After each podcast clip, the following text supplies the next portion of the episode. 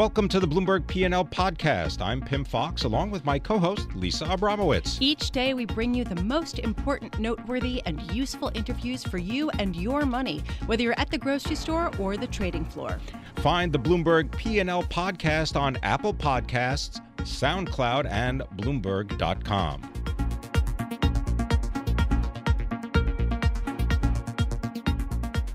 We are broadcasting from the 2017 The Future of Energy Summit. It is powered by Bloomberg New Energy Finance. I'm Pim Fox here with Lisa Abramowitz. And you know, Lisa, our next guest, I would have not expected to see this gentleman here at a conference on energy. Yeah, he biked all the way here from California. That's right. And and you know, he doesn't he's he's on the bicycle most of the time. Uh, and um, well, he does happen to manage over 200 billion dollars right, and he that. is resp- right and he is responsible uh, to the retirees of the California State Teachers Retirement System. Chris Ailman is the Chief Investment Officer, and he joins us now. Chris, thanks for being with us. Thanks for stopping by. My what are you? I mean, not, not that we don't love seeing you and having you around, but what are you doing here? Yeah, no, it's very unusual. I think I'm the only chief investment officer that's actually here.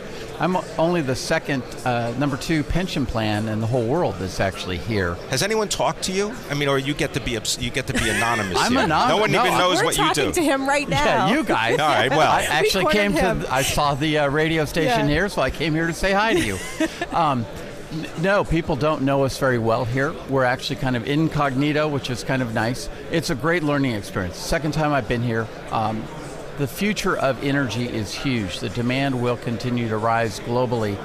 And the sources of energy are going to really diversify. And so that's an investment opportunity. It's a risk and an opportunity to us. Although, Chris, you were saying that we do not see other chief investment officers here, certainly not of retirement systems. You have to wonder, you know, will there be a growing amount of demand from public pension managers such as yourself? Uh, and how big do you think that demand could be? Oh, I, I think it's going to be huge. Energy is already a giant part of everybody's portfolio, but if you think about um, uh, power generation, it's very long term. It's going to show up in our infrastructure portfolios. It's already impacting our real estate portfolios. Going to show up in private equity in terms of new opportunities, new investment, and in the general equity portfolio. Energy, power generation's a big part of the U.S. equity market. Well, but how much do renewable sources of energy already factor into your portfolio at all? Or, or how much do you see the potential for that going forward? I've always been really clear with people. We were an early mover into solar and in wind back in 2003. And an early, being an early mover is not necessarily an advantage. Uh, I quote the lo- late Joe Deere, who said that you know clean energy was a noble way to lose money, but it lost us money. There, you know, it's like there isn't really a good noble But it was noble. yeah. But it, you know, it, it definitely is going to be part of the future. You're seeing clean energy show up as much as 10% of the power generation. Uh, Michael Liebreich just showed a slide that said that in some countries it's 28% of the power generation. So it's becoming price competitive. It's still subsidized in many parts of the country, but it's showing up in our infrastructure portfolio, a little bit in our venture capital portfolio. And what's interesting I'm learning here is that companies, people like Alphabet, Amazon, um, buy so much power more than some countries. They're actually going out and developing their own power generation because it's a critical need to them. When you think about clean energy, you have this whole supply chain that is different than burning fossil fuel of any kind. Having said that, when do we get to the point where it's just energy? Because the decision making process changes. As the head of a public pension retirement program, does it matter to your uh, beneficiaries how you make the money for them? Uh, it does. You know, I think I represent California teachers, and well, it it's not a goes to an extent. If you lose a ton of money, nobody cares whether it was like nobly or not, right? Exactly. Well, and I, our mandate, first and foremost, is to is to fully fund that retirement system over 30 years. So we have to be focused in on return.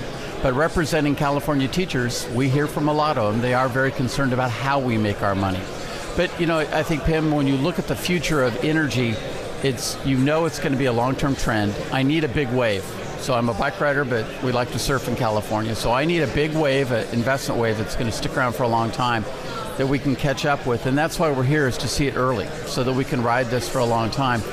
And I think that we'll start talking about energy when there's actually a price on carbon. Right now, coal plants and natural gas plants can burn and they've got to subsidize nuclear and wind and solar to be price competitive because the carbon plants don't pay for their waste. All right, so Chris, you're biking, you're surfing. Love it. I love the California vibe coming to us right now from Chris Ailman. Uh, you know, you said that it was a noble way to lose money to get in early with renewables, but now, as you listen to the presentations, is there anything that's caught your ear as far as a promising potential investment that you're going to look more at when you get back to California? Um, the whole world of distributed energy, the fact that with solar on rooftops, you've got people generating electricity all over the place. And the big difference, and they talk about here kind of the holy grail, is battery technology, um, is the ability to store all of that renewable uh, because it comes during the day or only when it's windy and you've got to hit it for peak times. So for us, I see this, you know, energy transmission, distribution is an infrastructure play. Storage will probably become very much a strong infrastructure opportunity. Which companies are at the forefront of the uh, battery technology? Well, obviously Tesla gets all the right, headlines for the giant, it. right? Right. But you know, it's we, we don't t- spend a lot of time talking about what do you got to when are you going to dispose of those lithium batteries. You know, I think we have to look long term. It's not always all all great glorious. But we just saw a couple of slides. The automakers are very interesting, and if GM and Ford don't get their act together, people like Toyota and, and Volkswagen are actually going to eat their lunch internationally when it comes to uh, to electronic vehicles. Uh, you see a lot of electric cars in California, not so much obviously here in New York or in the Midwest, but you're going to see U.S. Right. companies, even the odds of Lockheed Martin. Right.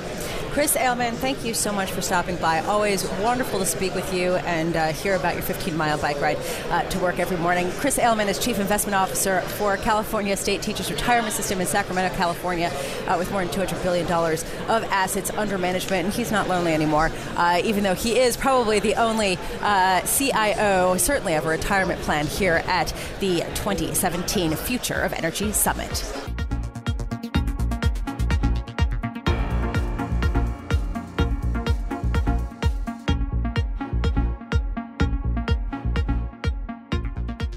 We are here at the Future of Energy Summit, which is powered by Bloomberg New Energy Finance. And we're lucky to be speaking with Ralph Izzo, Chairman, President, and Chief Executive Officer of Public Service Enterprise Group Incorporated, that's otherwise known as PSE and G. And Ralph, I wanted to start with your uh, capital investment uh, program, which you have just recently laid out. And it includes a $4.7 billion of planned investments this year. That is the most ever in your history.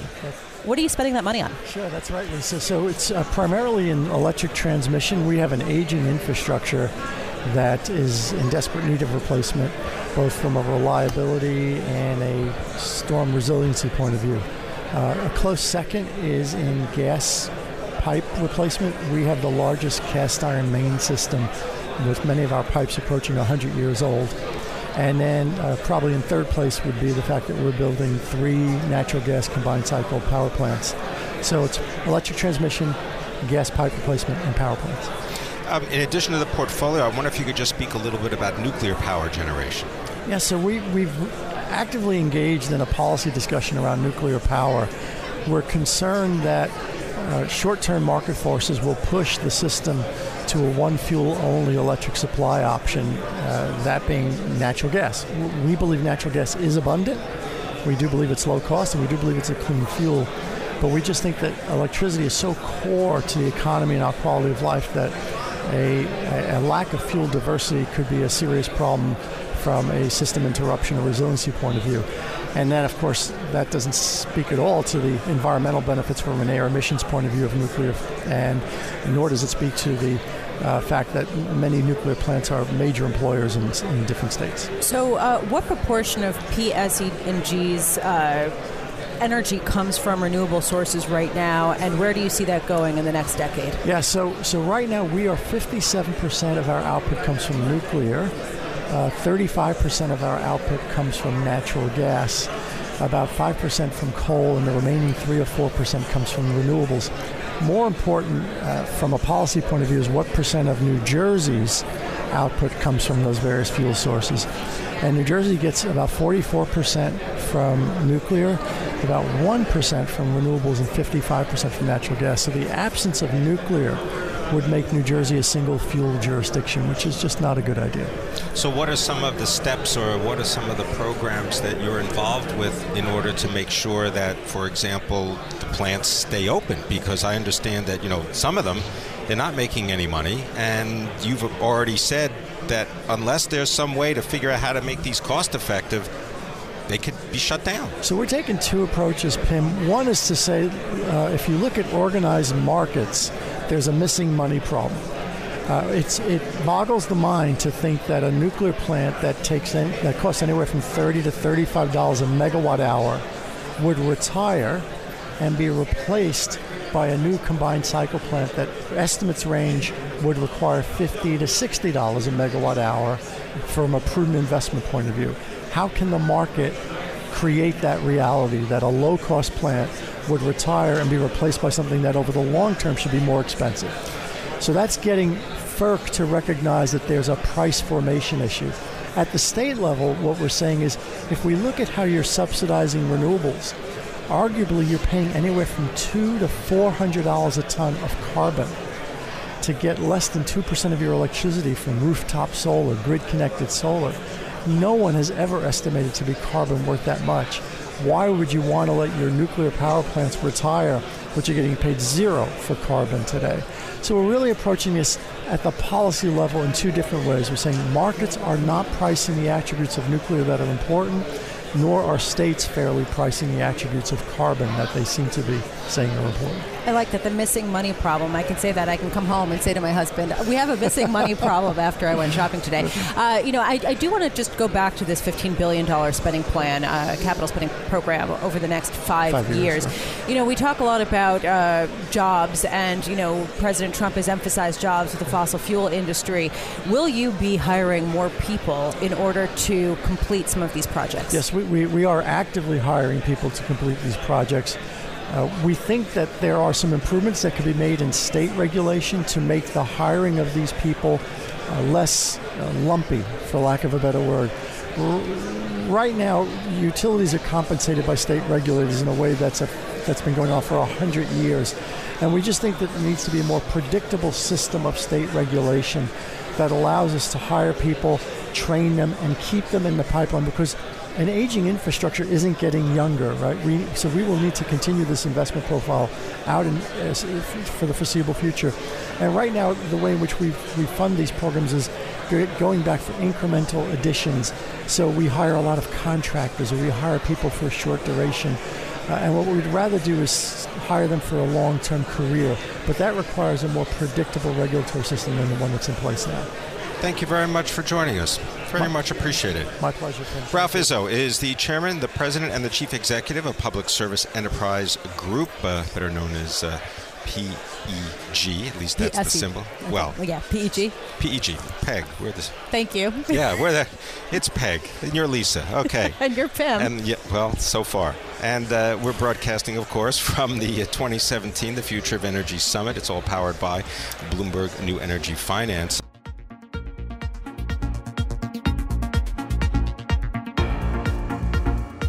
We want to take a moment to let you know about something new from Bloomberg. Starting right now, you can use our iOS app or our new Google Chrome extension to scan any news story on any website, instantly revealing relevant news and market data from Bloomberg and other sources related to companies and people you're reading about.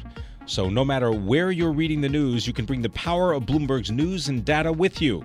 It's pretty amazing. Download our iOS app or search for the Bloomberg extension on the Chrome store to try it out. Learn more at bloomberg.com/lens.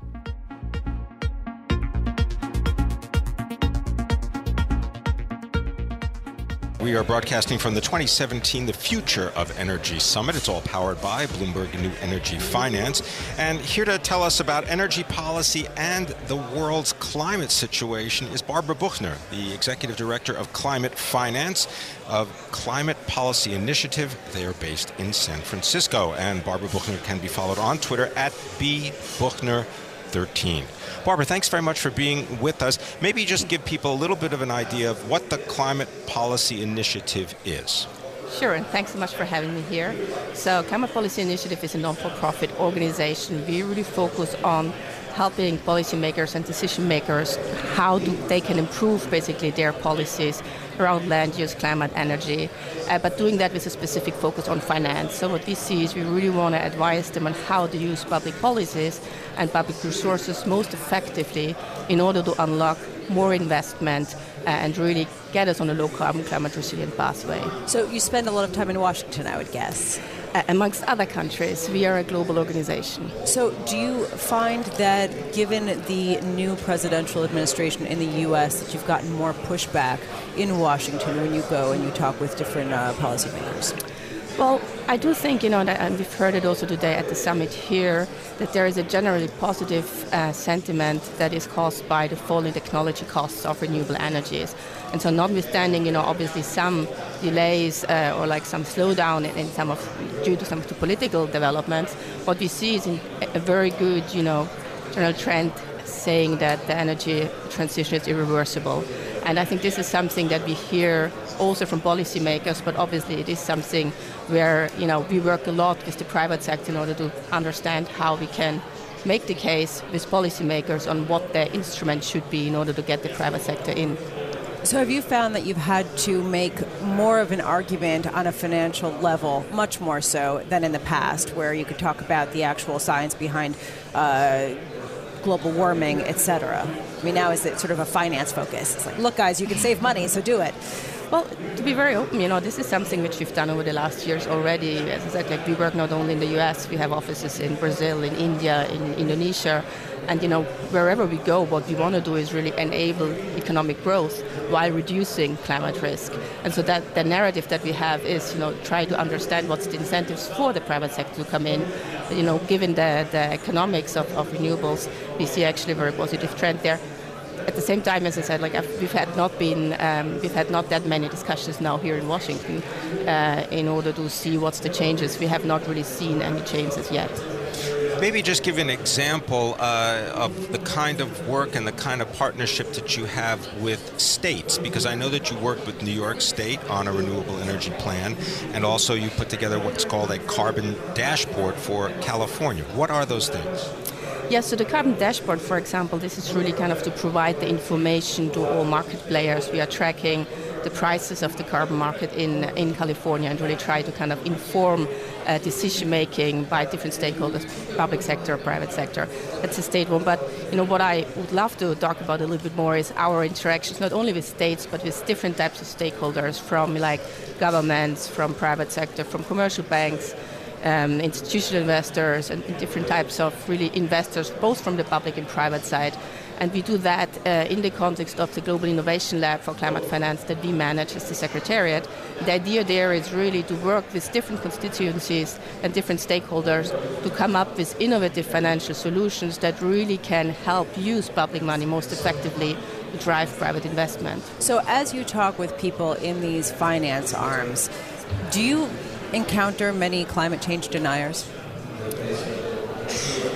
Um, pause. Uh, actually, not really. I do see, you know, but that, again, I think the narrative you're using is not only focused on climate change. We really try to show that, you know. I understand that, but yeah. I think that there is sort of this understanding that, you know, the clock is ticking among right. sort of certain scientific circles. So there's a certain urgency to making changes. Whereas, you know, if somebody doesn't necessarily buy into the argument that, you know, human man made uh, influences are causing global climate to uh, change substantially, then, you know, okay, maybe it saves me a few bucks, but what's the uh, incentive to really make a make a big change right now? Well, I think the incentive is that you can make money. There is a business case to invest in renewable energy, and I see, you know, we've seen renewable energy costs go down, and they're competitive in almost all regions and for almost all renewables. So, I do think, you know, there is a a, a, shift in awareness that there is not only risks and you know it's like the unknown content we have to stick to business as usual, but that there is a real opportunity to go into new grounds. And you know, I think what we need to do is just to help scale that movement and make sure that we really fill you know the gap in investment that we see at the moment to get us on a on a two degrees pathway. Now you have some you have financial support from the German Ministry of, of uh, the Environment, uh, also Open Society, right? To George Soros, plus uh, from the Norwegian uh, government. Does having that government and that uh, foundation level support does that make a big difference in getting a project succeed? You know, to succeed. Give you about 20 seconds. Well, the support we receive is from multiple sources, not only the ones that you've seen. I think in the context of specific projects that we try try to you know pilot, there we really need the initial seed funding from public sources. So yes, there, you know, funding from governments, from uh, foundations is really helpful to take off some of the risks that the private sector otherwise wouldn't be able to take. Thanks, yeah, thanks very much. Um, Barbara Buchner is the Executive Director, Climate Finance and Climate Policy Initiative. Thank you very much for being with Thank us. Thank you so much for having me. Thanks for listening to the Bloomberg P&L podcast. You can subscribe and listen to interviews at Apple Podcasts, SoundCloud, or whatever podcast platform you prefer. I'm Pim Fox. I'm on Twitter at Pim Fox. I'm on Twitter at Lisa Abramowitz1. Before the podcast, you can always catch us worldwide on Bloomberg Radio.